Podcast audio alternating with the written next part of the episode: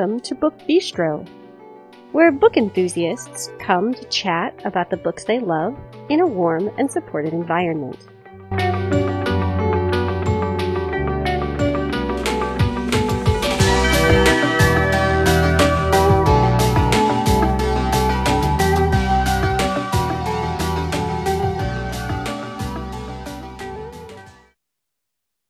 Today is Wednesday, January 22nd, 2020.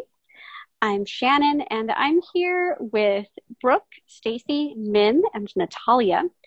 And we are going to talk this evening about disability representation in fiction. And this is something that we've all kind of tossed around for a while, wanting to do an episode like this. And so here we are to do it for you, talk about some of the best and the worst representations of people with disabilities in fiction.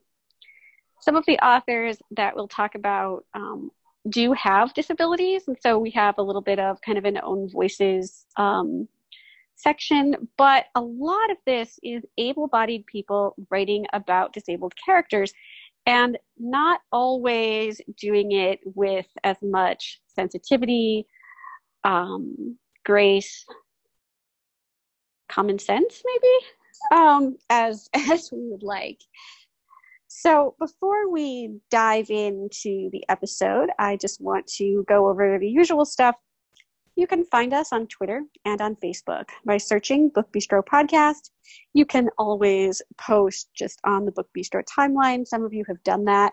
I'm always so happy to see when you've published posts there. You can join our Facebook listener group where you can chat with us as well as with other podcast listeners. You can keep an eye on some of what we're reading. We usually update you each Wednesday with a look at our current reads. If you'd like to get a hold of us and social media is not really your thing, you can email us. That address is the book bistro podcast at gmail.com. Okay, are we ready to talk about disabilities in fiction? Oh my gosh, I'm so ready. Okay. So Stacy is going to start us off, followed by Min, then me, Brooke, and Natalia. And we'll give um, a brief description of the books that we're talking about, just so that you can have some idea of like what what the genre is, what the basic storyline is.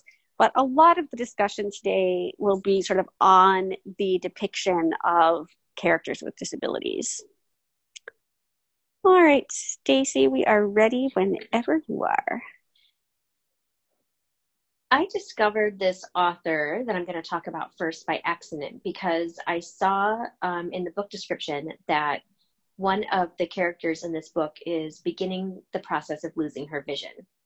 And I thought, oh, I'm going to, you know, look this up and the book is The Hard Truth About Sunshine by Sawyer Bennett. And I this book was just so much. Um, so to to try to keep it uh, spoiler free, it's about a group of young adults um, ranging in age from just shy of 18 uh, up to 26 and they are in an outpatient uh, psychiatric, uh, like a, a, group that meets. Um, and our our hero in this book, he's in this group because it's either go to this group or serve some jail time for um, for hitting someone. And so he is very angry. He um, he was uh, in the military. He's a veteran. He um, uh, sustained some pretty significant injuries, and now he has um, a prosthetic leg and um, a bunch of damage from shrapnel um, and a pretty significant case of PTSD and depression. And so he's forced either to sit with this group of people he doesn't care about or to go to jail. So he's like, well, screw it. And goes to this group. And in this group, there is um, a young man who um, has a cancer diagnosis, a terminal cancer diagnosis, um, a young woman who's losing her vision, and another young woman who um, is dealing with some very significant depression. And all of them well, besides our veteran, they all decide they're going to take a road trip together, um, so that the the character with terminal cancer can um, can do some things on this cross country road trip that are on his bucket list. And this cross country trip that they go on turns them into this amazing little family and teaches them all how to work together and how to support each other and how to overcome various challenges and obstacles in a realistic way. And that's all I'm going to say about it. But um, I picked up this book because I was interested in the blind character. And while I liked her and while I felt like the way that her um, vision loss was discussed was very um, respectful, honestly, it was the our hero, the veteran, that really captured me. And um, it was told exclusively from his point of view, which is not typical of a book with romantic elements.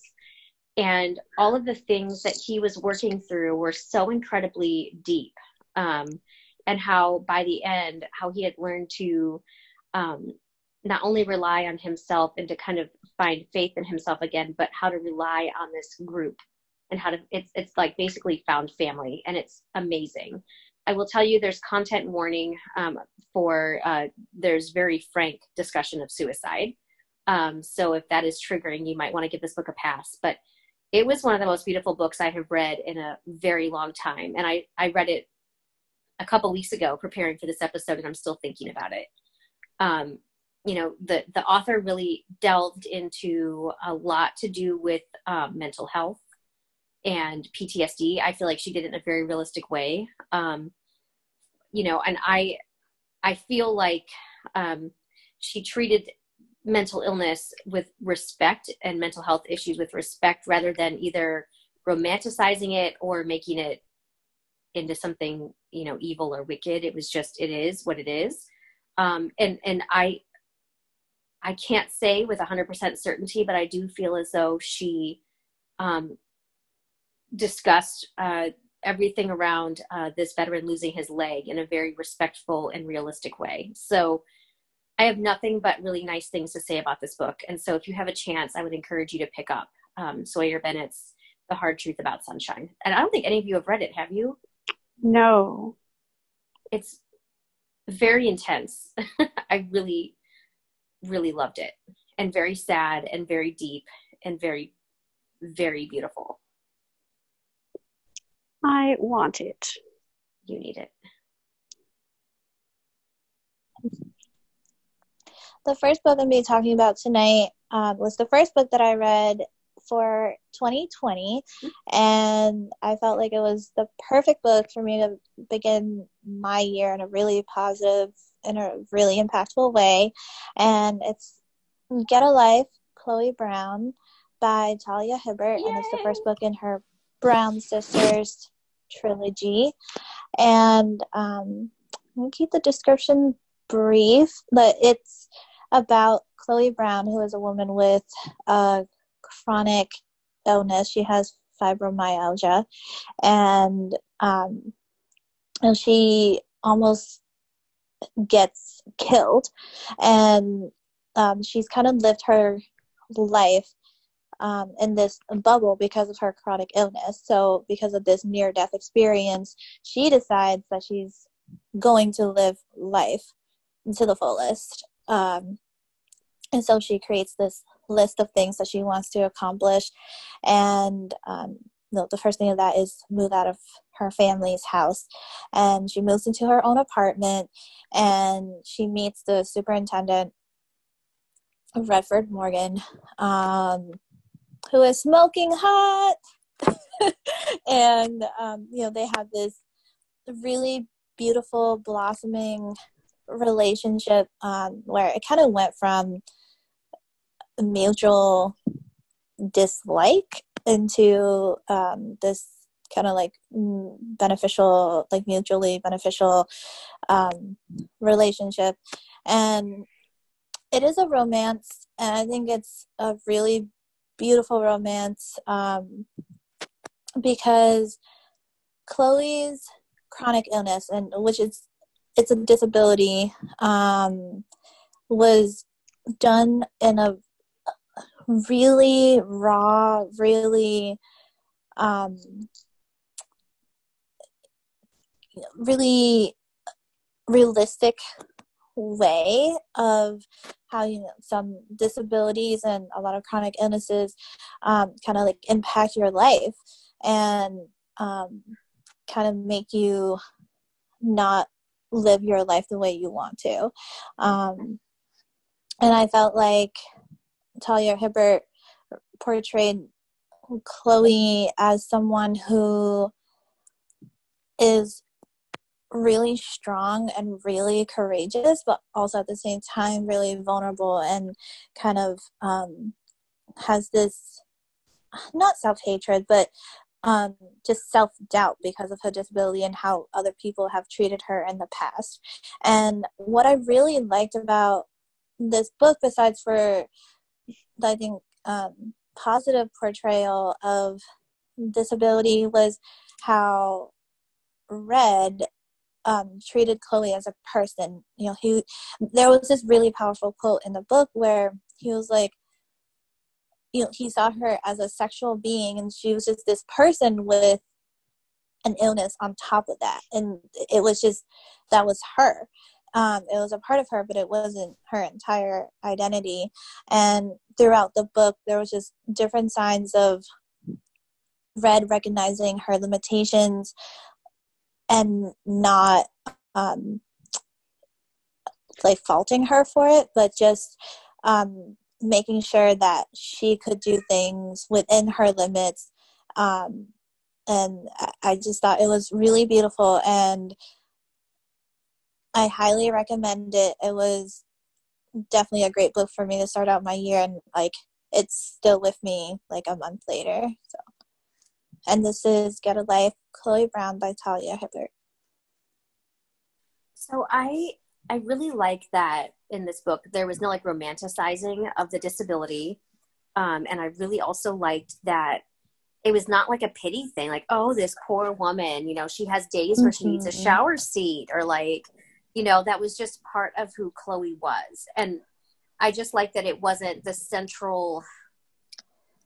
There was more to her you know, way more to her than the disability. It just was one of the things that made her so lovely and right. tart, a little bit tart. And I don't know, this is just, this is my first book by Talia Hibbert, and like it will not be my last. Like it was really, really well written. I thought, mm-hmm. like I wanted to read everything she writes. This has been on my list since I first heard about it, like at the end of 2019. So I really need to actually sit down with it and spend some time because it looks amazing. Well, and she wrote another book too, this author about a woman on the autism spectrum. And from what I've heard, oh. my my sister has read Sarah has read this book, but I have not. And she mm. said it was so lovely and respectful and I don't remember the name of it. And I'm feeling really bad. A it's girl like, like a girl her, like I think her. Okay, yeah, yeah and oh, um, I need to read that. I yeah, I haven't actually, seen that one.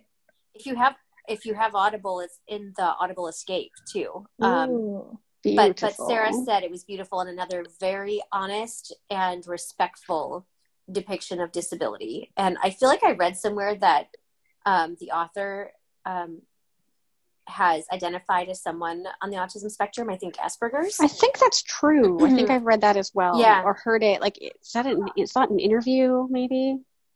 So I'm, I'm, I'm interested to see that portrayal as well. I just think she's an author that is just, she's doing it all right. that's mm-hmm. what I mm-hmm. feel. So my first pick tonight um, is by an author who does not identify as having a disability, um, but her daughter apparently um, has. I don't know if she's completely deaf or if she's hard of hearing. Um, I can't remember which she, like how she identifies. But this is Karen Rose, and the book that I want to talk about is her latest one. It's Into the Dark. It is the fifth book yes. in the Cincinnati series, and I love it so much. Um, if I could so talk much. about everything that Karen Rose writes, um, I I could be really happy to do that, but that would not be relevant or probably um, all that interesting, so I won't. But this is Dani's story, and Dani is a doctor, She is hard of hearing. She wears a hearing aid, um, I think, in both ears. And she's also HIV positive. Now, I cannot speak to the depiction of these disabilities in terms of like, you know, I'm, I'm blind, I'm not deaf, I don't have HIV. But what I can say is that her characters with disabilities, Dani included, are very real, um, well drawn, fully realized characters. So Dani has a, a lot on her plate, um, but she is very I don't know. She's not one of those people that you're like, oh, you know, you're you're such a martyr. You do all these like great works, and you're so, you know, you're just so fantastic, and it must be because you have a disability. Like that's not that's not Dani. Dani does a lot of great things, and she's a really fantastic person. But like um, like Min was saying about Chloe Brown, her disability is just kind of a, a piece of that. So this is romantic suspense, and Dani is a doctor. She also works as kind of a an emergency foster care provider for kids who have hearing impairments. So she takes in these two young boys, and it's pretty obvious that they have both been traumatized. Um, the older boy is deaf, and so it's all this, you know, they're trying to figure out like who is responsible for this terrible thing that these boys have witnessed. And Dani's love interest is just this really, really fantastic, like kind of gruff seeming, kind of scary guy who, once you get to know him, like in this series, um, he's just amazing. He's like this very big hearted, um, just fantastic man. And one of the things that works so well for me about Karen with Karen Rose's writing is, you know, we all talk about wanting to read books where the disability, like the story doesn't revolve around the disability, where you just like meet characters and some of them happen to be disabled.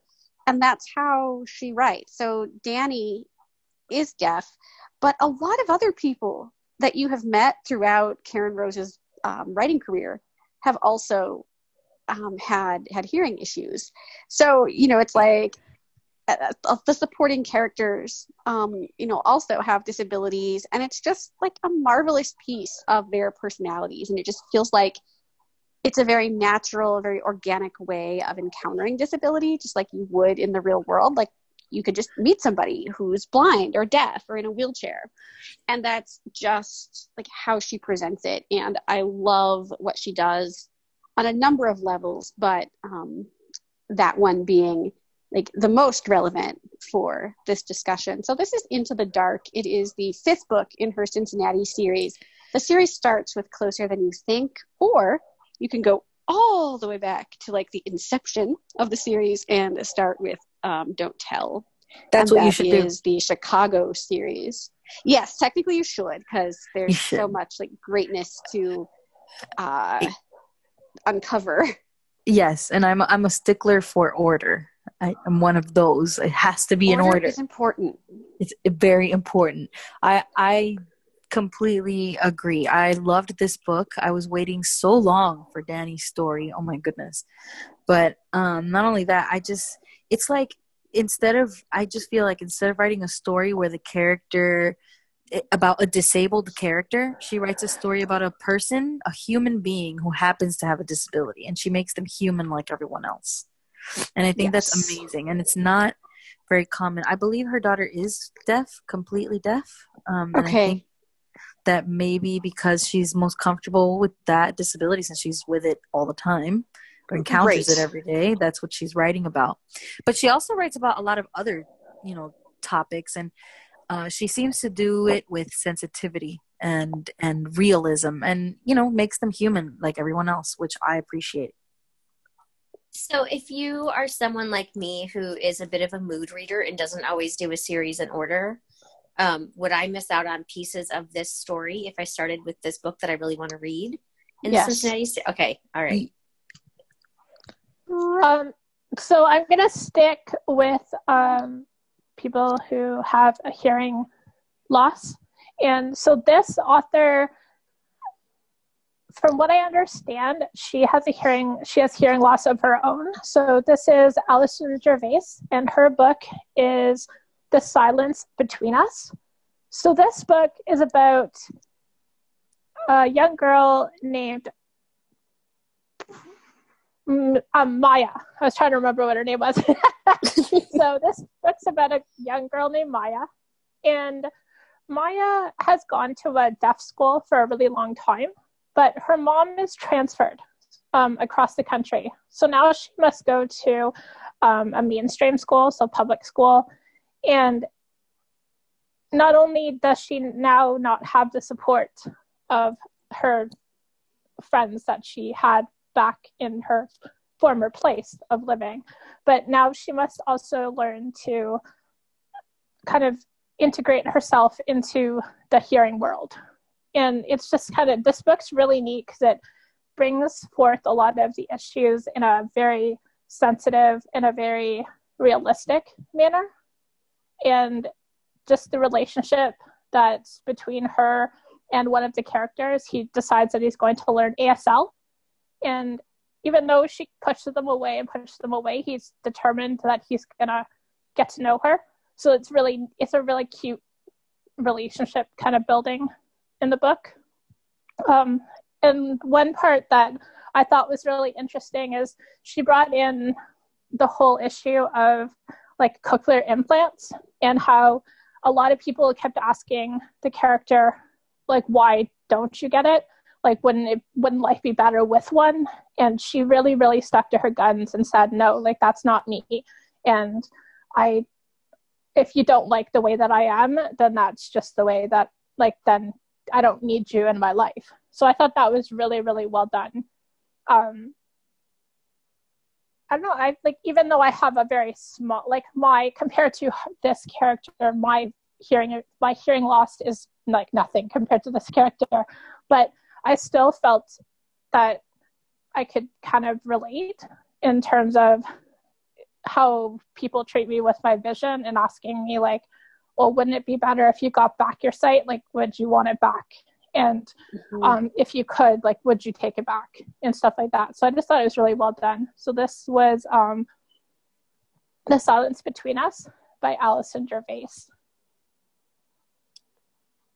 I have this downloaded. I have not read it yet though. It's really, really good. Like it's really good. It's well done. I my, I think this. my only I think my only complaint would be that I feel like the character could have been a little bit less um I don't know, a little less rude to the other characters because I felt like oh. I felt like I felt like they were they were being like um told like make made to feel as though they were making her feel bad about her hearing when I don't think that they meant it. Like I just felt like that that part was a little bit. I uh, wonder though, Brooke, is this about teenagers by chance? Yes. Oh, so teenagers can be rude. That's where I say it's realistic. Yeah, I'm wondering if she's working through her angst about being away from her place and with this new group of people and resentful because they're not her friends in the deaf community. Like I think I don't know. I haven't read this, but it's going yeah. right on my TBR. Like I, this sounds. I really like good. totally felt it was realistic because yeah. even it's gonna sound maybe I'll sound a little bit bad. You might want to pull this out, but like I just find like when I do relate, like when I associate, like when I get together with people that are deaf as opposed to just hearing hearing loss, there is that me again like me and you kind of uh-huh. thing. like there's not that it's not there's not so much of an us. I, I don't know if i like i find that with us and them yeah us and them. that's the word i want. Yeah us and them. Yeah some blind people are like that too. It's yeah, i think so it's a defense mechanism sometimes. So i felt it was really realistic and it was well done. I just i felt that it had been a little bit they could have been a little nicer to the characters.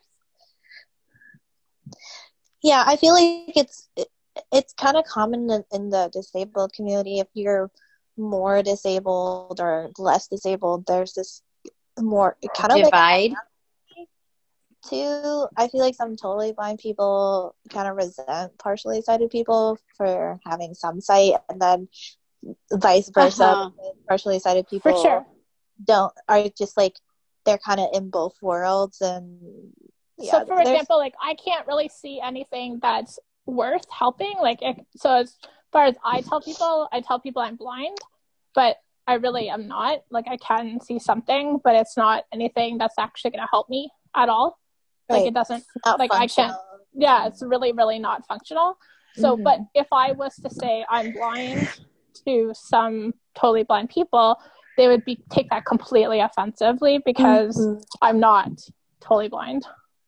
Right. Hmm.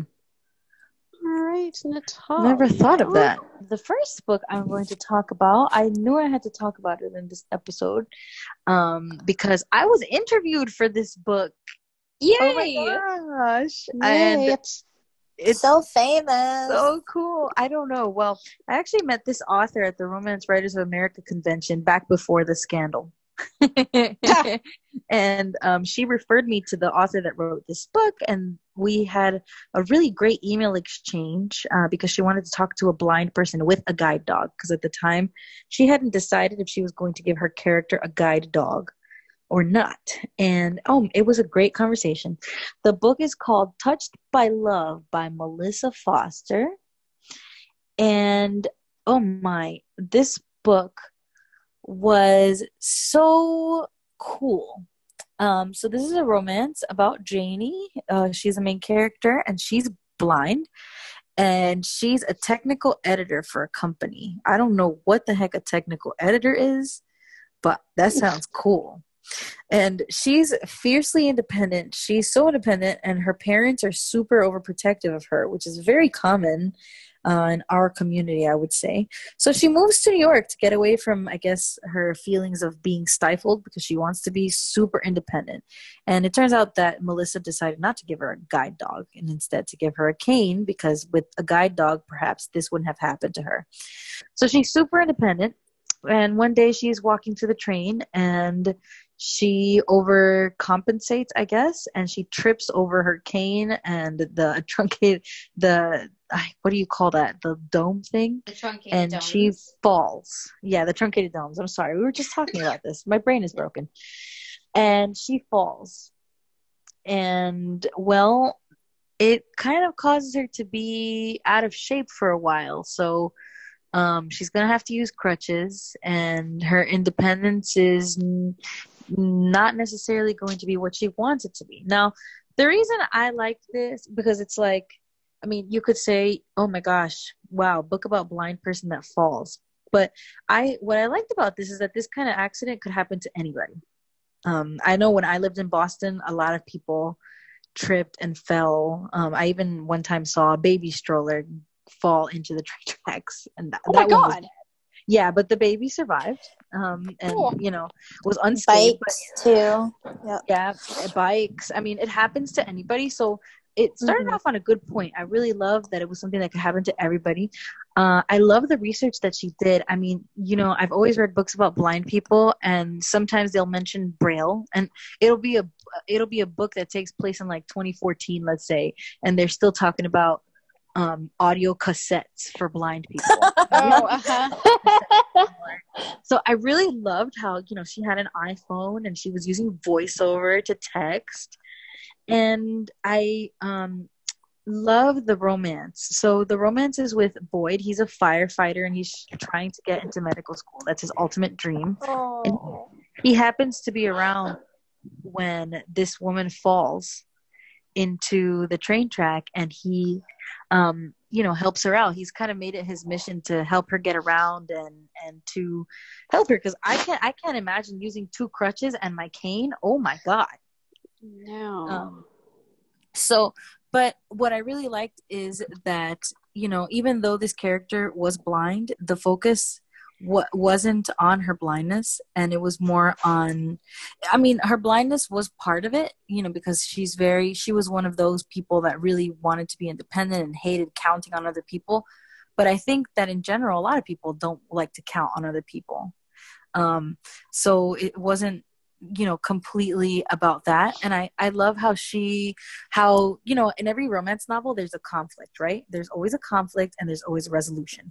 And what i really loved about this is the conflict and the resolution had nothing to do with blindness at all which i thought was really really great. So this is touched by love um, by melissa foster. And as i said it's a romance novel where the main character happens to be blind and it isn't an issue, which is probably the first and maybe I would say only book I've ever read about a blind character that I really I cannot say anything negative about that part of this book at all. That's high praise. It's true. To read it. So we are changing the order a little bit here in this second round. This is our last round of full descriptions of books, and then we'll do kind of some brief honorable mentions of either very good or very bad representation. So Stacy is going to start us out again, um, and then she'll be followed by Natalia, then Min, then me, and then Brooke. Okay. As Min would say, I have to do my yoga breathing when I talk about this book. Um, so, um, what I'm going to talk about is um, it's called Caught Up in You, um, the Monroe Brothers Book Two by Jules Bennett. And I must start out by saying that I understand that what I'm going to be doing here basically is ripping this author's work apart. And um, part of me feels some guilt about this because I'm, I'm sure that she worked very hard um, to produce this book and put a lot of her heart and soul into it. But having said that, uh, there was so much wrong.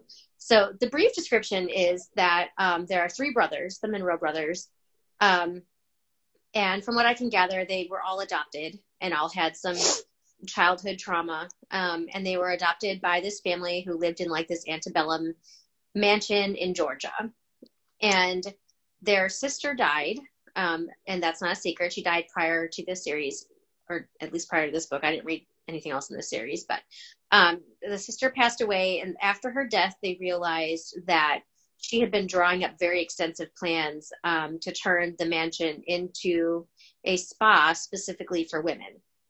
So the brothers are having to work together to build this or to make her dream uh, the reality. And so um, Braxton, who is usually a college professor in real life, is there helping build this, you know, renovate this spa and he is given the task of um, interviewing the massage therapists for the spa. And the way that he is going to do this is he is going to be face down and he is going to get a massage. And he's very uncomfortable because he thinks massages are not masculine enough for him. Oh. So he's laying face down on the table. Um, that's my first problem because massages are whatever. Anyway, so he's laying on the table, and this woman comes in with this sultry voice and lovely laugh and magic hands, and basically turns him into complete putty on the table. And he's just so impressed. He knows he's going to hire her. And so he gets up, puts his clothes on, and she says, I'll come back in the room when you're ready. And when she comes back in the room, she's where she has a yellow Labrador that's walking with her. And all of a sudden, and she keeps looking over his shoulder, and that's when he realizes that this woman with the magic hands and sultry voice and sexy laugh is blind. And it's like you can hear the needles scratching across the record here. And right away, he says, Oh my gosh, um, I don't think this, I don't think you can do this job. How can you do this job when you're blind? Um, how are you going to get to work? I mean, all things that we know that based on the ADA, you cannot ask during an interview. But, um, and then she has to prove herself to him again that she has the capability to do this job. Um, and so I have to be transparent and tell you, friends, that I only made it to, to chapter seven in this book because there were so many, so many, many, many, many things wrong with it. Um, so basically from that point forward, um, so Cora is is the the heroine who's blind, and she moved to this small town to get away from her wealthy parents who wanted to, you know, either cure her or keep her in bubble wrap so nothing would happen. And she comes to this town because she wants to make it on her own as a massage therapist, and she brings her guide dog Heidi. And she's it's very important for her to be independent. Um, but then, you know, he says, Well, how are you going to get to the spa? And she says, I'll find a way. And he says, Well, I'm going to drive you. And she's like, No, I'll find a way. And then he's like, I'm going to drive you. So she caves and lets him drive her um, as her boss. He's going to drive her to work. And um, basically, this woman has no agency whatsoever. It's all about um, he moves her places. He's always touching her and grabbing her and infantilizing her in so many ways. Um, getting out of the car, she says, I can do it just fine. And he refuses. He looms over her at the car door until she lets him help her out of the car. And, um, you know, when they get to the spa, he decides that um, for her tour of the spa, he decides that it'd be better. Um, he wants her to hold on to him, not onto her guide dog. So he has provided for her dog in the kitchen a bunch of like treats and dog food and a dog bed and expects her to leave her dog in this spa while he walks her around the spa. Um, and there's so much wrong with that. And I, I don't want to get into like a super long discussion of why. Right now, I'm going to just finish this description. Um, and uh, basically, they end up in the basement of this antebellum mansion, like in this tunnel system that's been there since before the Civil War. And um, he, she says, we we need to not, you know, do anything sexy times because you're my boss, and blah blah blah. And then he pins her against the wall and kisses her. And what you the know, hell? this woman, right? This woman has no way to walk away from the situation. Um, of course, she was right. all like She's enjoying trapped, it. basically. Right, she's trapped. She's and there's Look, the cat is The not cat. liking this. the cat is mad. um, the cat's saying what the hell. So basically, you know, this entire book, like they're they're gonna go to a restaurant, and she says, "Oh, so on the way home from their trip to the spa for the tour, um, his brother." Oh my God, there's just so much to this book. I'm not doing it justice. Um, so after the kiss in the basement, which bothered me, they go upstairs. She meets one of the other brothers, and right away he's like, "Well, you can't hire a blind woman like right in front of her." So that's awesome. But he, you know, Braxton, the hero, talks his brother into giving her a try. And on the way, and then he's going to drive Cora home. And on the way home, without consulting her, he decides that she must be hungry. So he detours to take her to this restaurant to get a burger. And she says, Oh, I hope. Um, and she thinks to herself, Well, uh, he didn't ask my permission first, but this is something that he wants to do. So I'm going to let him feel like a, a hero and take me out to dinner. Um, and then she says to him, Oh, I hope the owner will let Heidi, the guide dog, come into the restaurant. Now, this book was written in 2016. So at that time, the Americans with Disabilities Act was 26 years old. And guide dogs are allowed in all public, public establishments, including restaurants. Um, he grabbed her hand and pulled her. He wouldn't let her just work the dog across the street. He he like re- insisted on holding her hand across the street. Just so many things that were problematic. But for me, the worst was that he just never respected her as a woman, um, and you know kept putting his hands on her and not giving her um, the independence that she said she needed. And you know, no means no, and it doesn't matter if the person has a disability or not. If someone says, "I can get out of the car," or you know, "I can cross the street," keep your damn hands to yourself and like respect that that is what that person's able to do. So this book was just a giant cluster from beginning to chapter seven, where I finally stopped. The guide dog is complete nonsense. Um, she holds onto a collar on this dog, not even a harness, and the dog basically What? does all the work. Yeah, the dog does all the work It like leans on her legs to communicate which way to go. Oh Um, and my like she has to God. work it inside, like to walk from her desk to the couch. I mean, it's just completely asinine. And what bothers me about this book is that the the repre- representation of a um, independent blind woman is so laughably wrong, so incredibly, horribly, painfully wrong. And people like this book, you know, um, right now on Audible, it has uh, the the rating is four stars. On Goodreads, it has over um, a four point. It's like four point something on Goodreads Ugh. and it, it's and people are like oh this is such a great book and i'm like no really it's not and you know i was like almost Wow. in tears reading it because i felt so devalued as a woman like you know no because i'm blind does not mean i want someone grabbing me and dragging me and touching me and hitting me against walls. And Right. um this book was terrible. And um, there needs to be uh, more light shed on you know appropriate disability representation. And this book should be held up as an example of seriously every cluster horrible thing that you can possibly think of um, but at the how end of the day, not to write a book how about a blind to person? write a book about a blind Mhm. person? and and, And- it, it kind of crosses the line because it's not only the blind person but it's also lack of consent lack of Exactly. boundaries Yes. it's like i'm not a Mhm. human now um, this Yes. woman is n- inhuman so how are these people supposed to fall in love and have a respectful I was just gonna say that. Like, how decent does that work? relationship Like, how There's is this not a- romantic? yeah, it's not romantic. She's being objectified. She's being infantilized. Like, you know, like I said, no agency here, and and she's just letting all these things happen to her. And it'd be one thing if there was like character development about that, but the whole thrust of the novel is that she is coming to this small town to be as fiercely independent as possible. And this man is basically signed himself up as bodyguard and you know, lover and I mean just oh it's disgusting. So please avoid Caught Up in You, The Monroe's Book Two by Jules Bennett, uh, if you want an accurate depiction of blindness. It's not that. And if you read it, you know, be aware that the way that blindness is represented in this book is not how blind people live. I mean, yes, there are differing levels of, of skills and independence, but in general, like this is this is not a well done portrayal.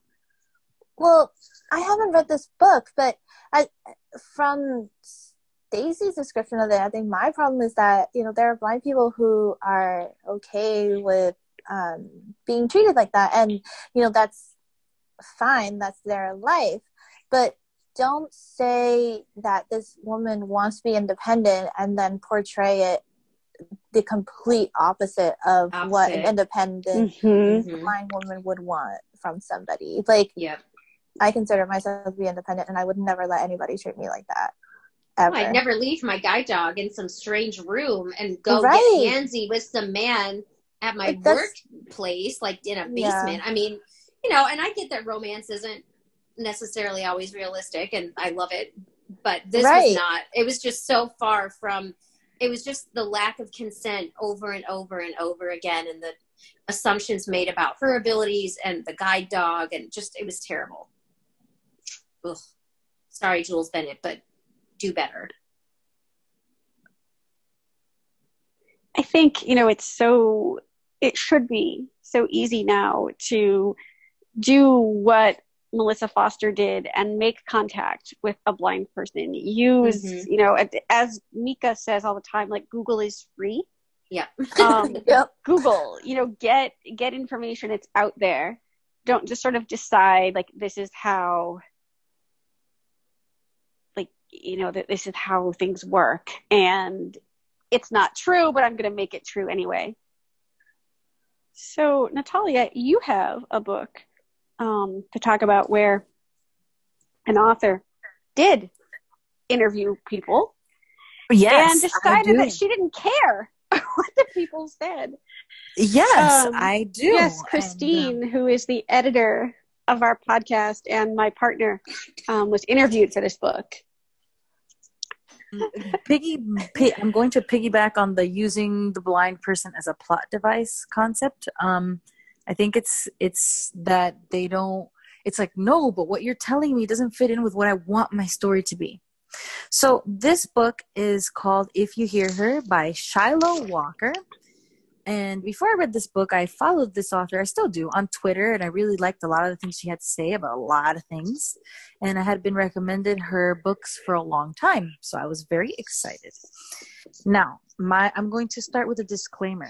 This is a trilogy. It's called, I think, the Ash trilogy, and I have to say that these books are wonderful. Really, I really enjoyed these books.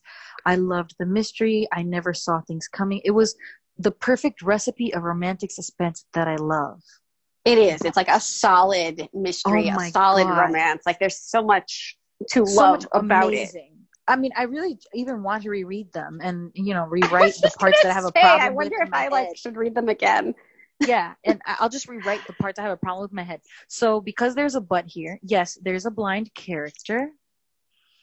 And in in this book this blind character it's so cool because she's a chef and i love it. And she's a chef i think for a hotel. And you know she's not actually interviewing for it or anything. She's already established. And the book starts because she hears somebody screaming in the wood and it sounds like something bad is happening to a woman in the woods and she reports it.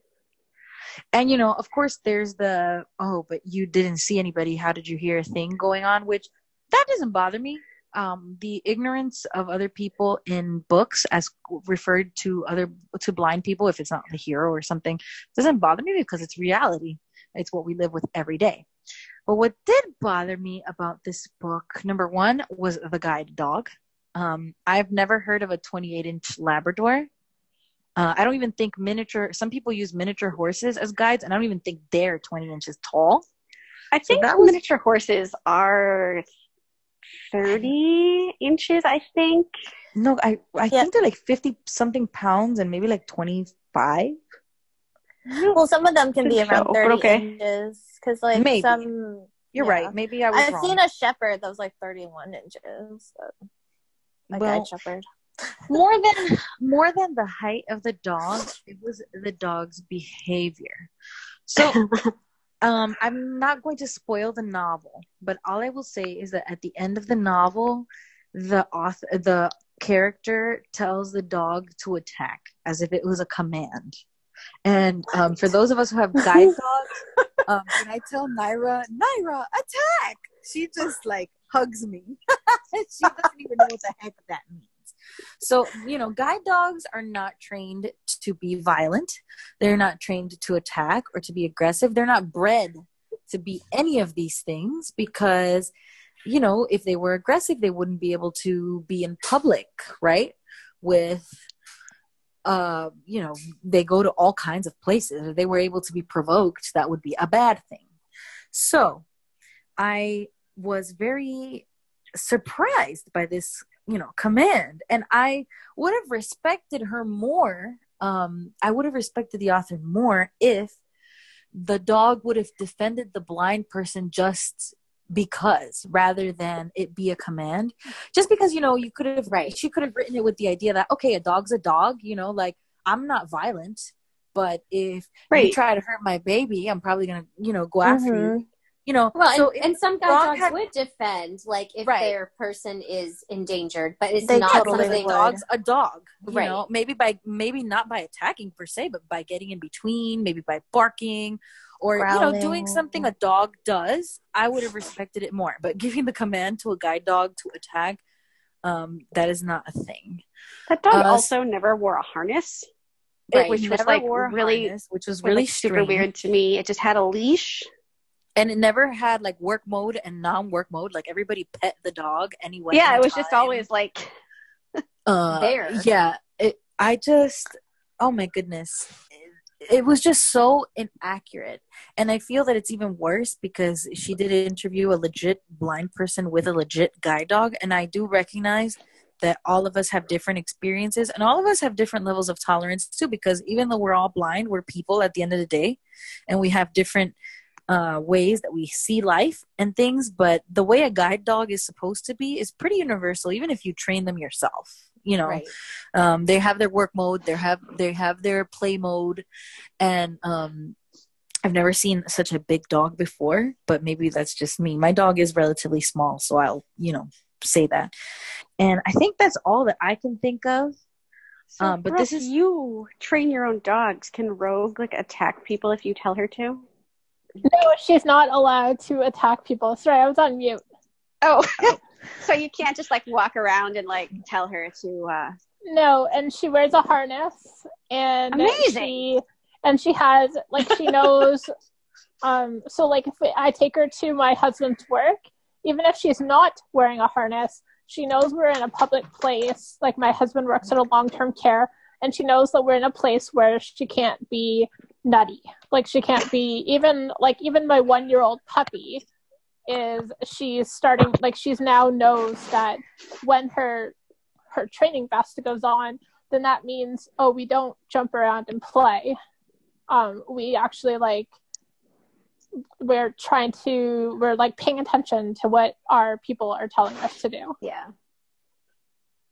Yeah, I, I was, was pretty just- offended. I actually didn't finish the book. I was um I questioned a lot of things. Like I did like that she was independent. I did like that she was a chef, which isn't a traditional um blind person in fiction um like vocation. I, I liked all that. Right. But all the stuff with the guide dog and you know, I mean she let it be in the kitchen, like when she was cooking and just many things that yeah, I like in the very- commercial kitchen. Right, in the commercial like kitchen. in the and you know there are places where guide dogs are not allowed to go and in food prep areas i mean Is yeah, that's one of the places here in Canada as well. Um, dogs aren't allowed in food prep areas. Yes. Yep. yeah. Like if you take a food tour or like a brewery tour or something, they are not allowed in those areas. Yep. And like that. and i respect that i mean that to me is like it's like reasonable the health code. Like yeah Yeah, Yeah, I wouldn't want that. Well, similar to sterilized places. They like similar Oh. to sterilized places in hospitals. right, like the operating rooms. And, Yeah, like you wouldn't want your dog hanging out there with you. No, but I did like a lot of things about the book. Like, if this had been written about a non-disabled character and it was just like a romantic suspense novel, um, it. I mean, it's amazing. The writing is so good, and I think the hardest thing for me, like, partly, you know, she interviewed my partner and then like didn't care what she said, and this was before Christine and I were together. But she like kept trying to get Christine to tell her that like her dog at the time would attack. And Christine kept saying like no no you know that's not how it works.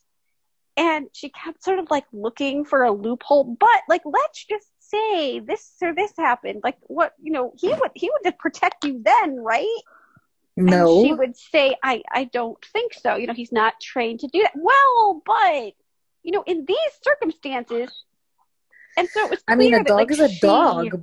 If I'm not in, right. if I'm not incorrect, the ADA the ADA might actually say that a dog's not allowed to be a service dog if it does anything for protection, like That's protective. true. I think that's protection true, dogs. yes. Yeah, I'm not I think you are right about that.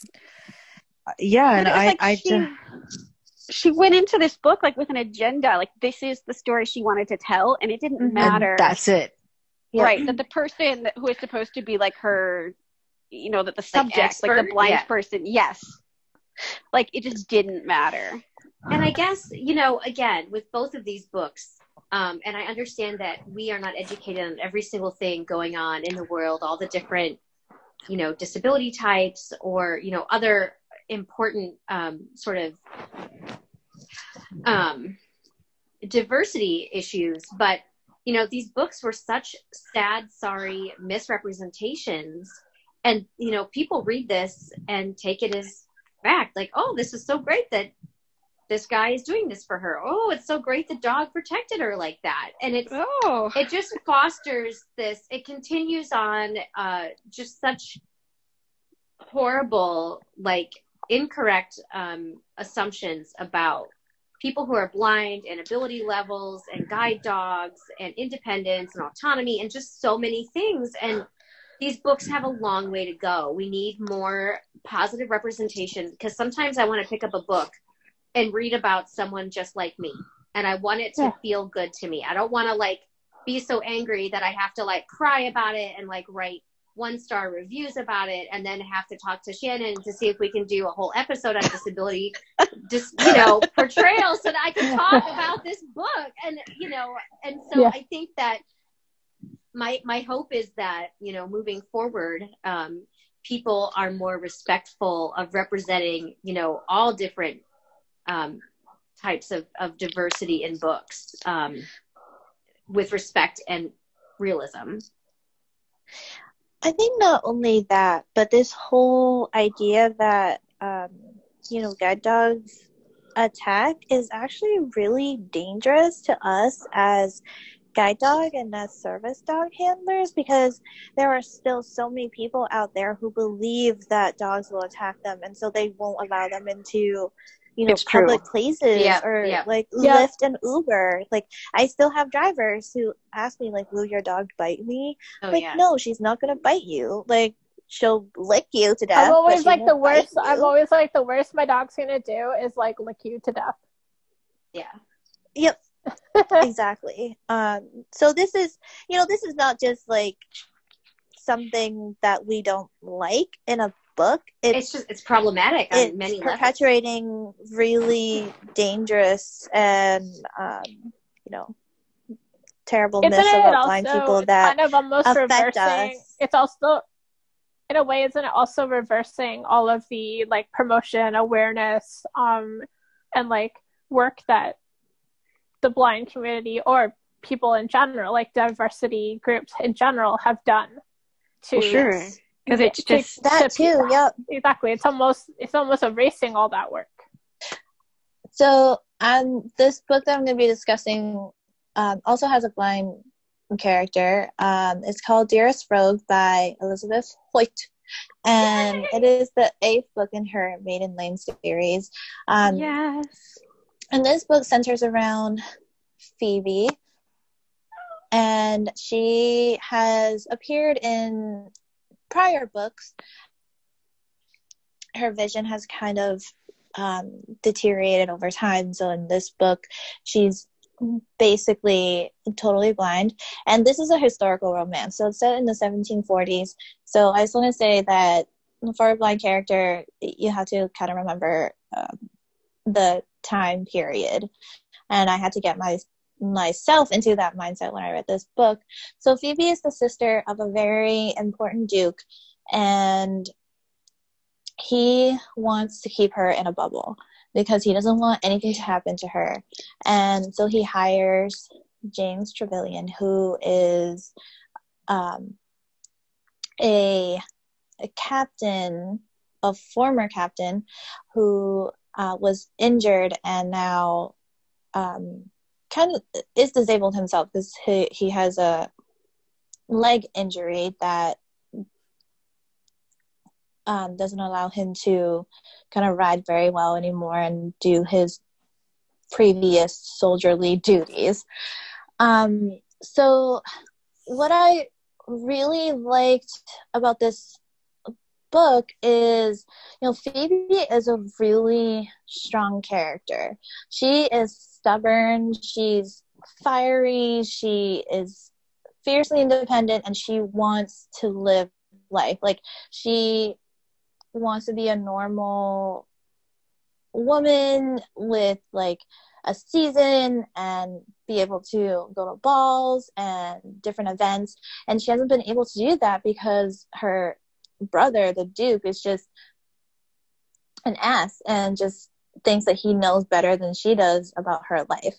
Um and you know so he hired james trevelyan to guard her and she um just it just rubs her really wrong that this guard is with her all the time. And so she kind of rebels in some ways.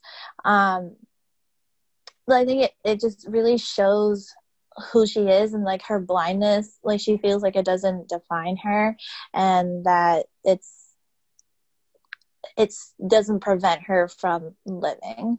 Um and there's this one really amazing scene in Yes. the book where she like basically loses her shizzle at her brother and was just like screaming at him uh, you know like i want to live my life and you can't stop me or something along those lines. Um and i you know even though this book kind of centers around phoebe's blindness and there's some conflicts in the end that um you know i didn't like as much but again you have to put this book in the time period where it was says in 1740s um despite that i feel like in the in the character of james trevelyan you know where he was injured and there was a lot of talk about his disability as well and how he felt like he wasn't a man enough anymore for Phoebe because he couldn't really take care of her and stuff. But they kind of like resolved throughout the book where he realized that you know he could still be um, that caretaker and that like knight on a white horse for her. So I really like that. I, I love, love this book. Oh, sorry. No, go ahead. I was just gonna say I love that we don't like fall into these weird like stereotypical traps when we look at Phoebe's character. Um, you know, she's not like shuffling her feet as she Right. walks and you know, she's she's a very very well done um, character who fits very nicely into her historical setting, but without being stereotypical. Without Mhm. all the blind faux pas that authors Yes. tend to use, or devices, Yes. I should say. Yes. Yep. And, you know, I, I really, this book is like one of my most favorite books of all time. And, um, I mean, she even feels his face at one point, but to me, it was in the context of romance. It wasn't like just this random, like, grab his face and feel thing, you know? Right. And She didn't was, do it to um, anyone else. no. No. And, you know, I, I love that she decided he needed a scent because he walked too quietly. So she never knew when he was coming up on her. So she, like, mixed up these oils for him or had them mixed. And then he always, I don't know. And, but I do that It scene where she great. I yelled. I know. The scene where she yelled at her brother, the Duke, um, actually teared me up the first time I read it because it was so passionate and so like, you cannot keep me caged. I will die here. I have to be free. And this whole book, even though it's about how her blindness is sort of a cage, it's about how she figures out how to be free without you know without being stupid about it like she's never Mhm. stupid in like her rebellion she never does things that you're like why the hell did you just like walk down the street in london by yourself when you're you know kidnapped you know she doesn't do anything dumb Right. but she just it's she's so passionate about living life on her terms and being free and she says if i if i fall i can get up again and that's the Yeah. whole point of the book and the the romance was really hot and really um slow burn i thought and Yes, very. really everything about this book was very satisfying and i just it was the first um one of the actually the first historical romance with a blind protagonist that didn't make me cringe i love this book so much it makes me happy It is spectacular. So, my last pick for tonight um, is a science fiction trilogy, actually. It is the WWW series by Robert J. Sawyer. And I give him like all the props like in the world for just doing fantastic research um, and incorporating like actual technology that exists um, you know in, in real life and putting it into this kind of alternate reality that he's created. So our heroine is a high school student. I think she's like 15 when the book starts. And she's totally blind. She wants to have a surgery that would enable her to see. But what it actually does is enable her to see like the construction of the internet. And to be able to communicate with the internet as like a sentient being. Um, and it's kind of hard to explain in a in a brief description but it takes kind of the idea of like seeing and saying like okay yes this is a blind person who throughout you know most of the book like it cannot see. And yet she has this device that she calls the eye like eyePod that enables her to get some visual information about the internet. And she can see like the way links are created and the way like web pages look. And the internet to her like comes alive in a way that like it it doesn't to most other people. And this is something that she doesn't know how to deal with at first. She doesn't understand like what this operation has done. And yet as she continues to kind of learn about this eyePod that she has and like what it can do and what it can't, she also learns a lot about what it is to create like an artificial intelligence. And what if like the internet knows way more than we think it does? Like what if the internet is always like watching us and learning from us just as we learn from it?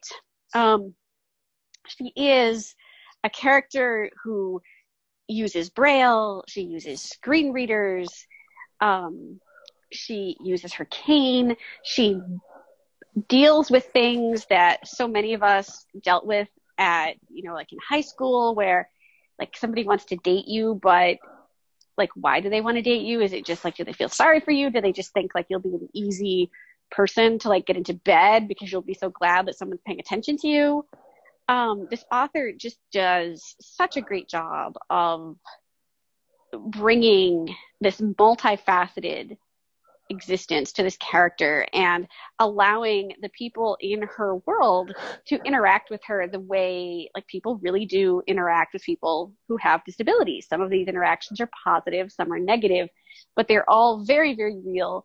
Um, he gives credit to the people that he interviewed for this, and I think, unlike Shiloh Walker, um, you know, did actually like pay attention to what they said and incorporated, um, you know, their their experiences into this book in a way that feels very, very respectful. Um, aside from just creating a wonderful story, these are um, www wake www watch www wonder and they're just fantastic if you get them on audio they're done um, in this phenomenal full cast way that i don't always love but this one it just it Oh, it's, it's so good in so astounding. many I ways. love it. I actually recommend re- uh, reading it with the audio because I think I read it with audio and I absolutely Yeah, I did too. Yeah, I did too. It. Jessica It's is amazing. All Cool. right. So the last book that I'm going to talk about also.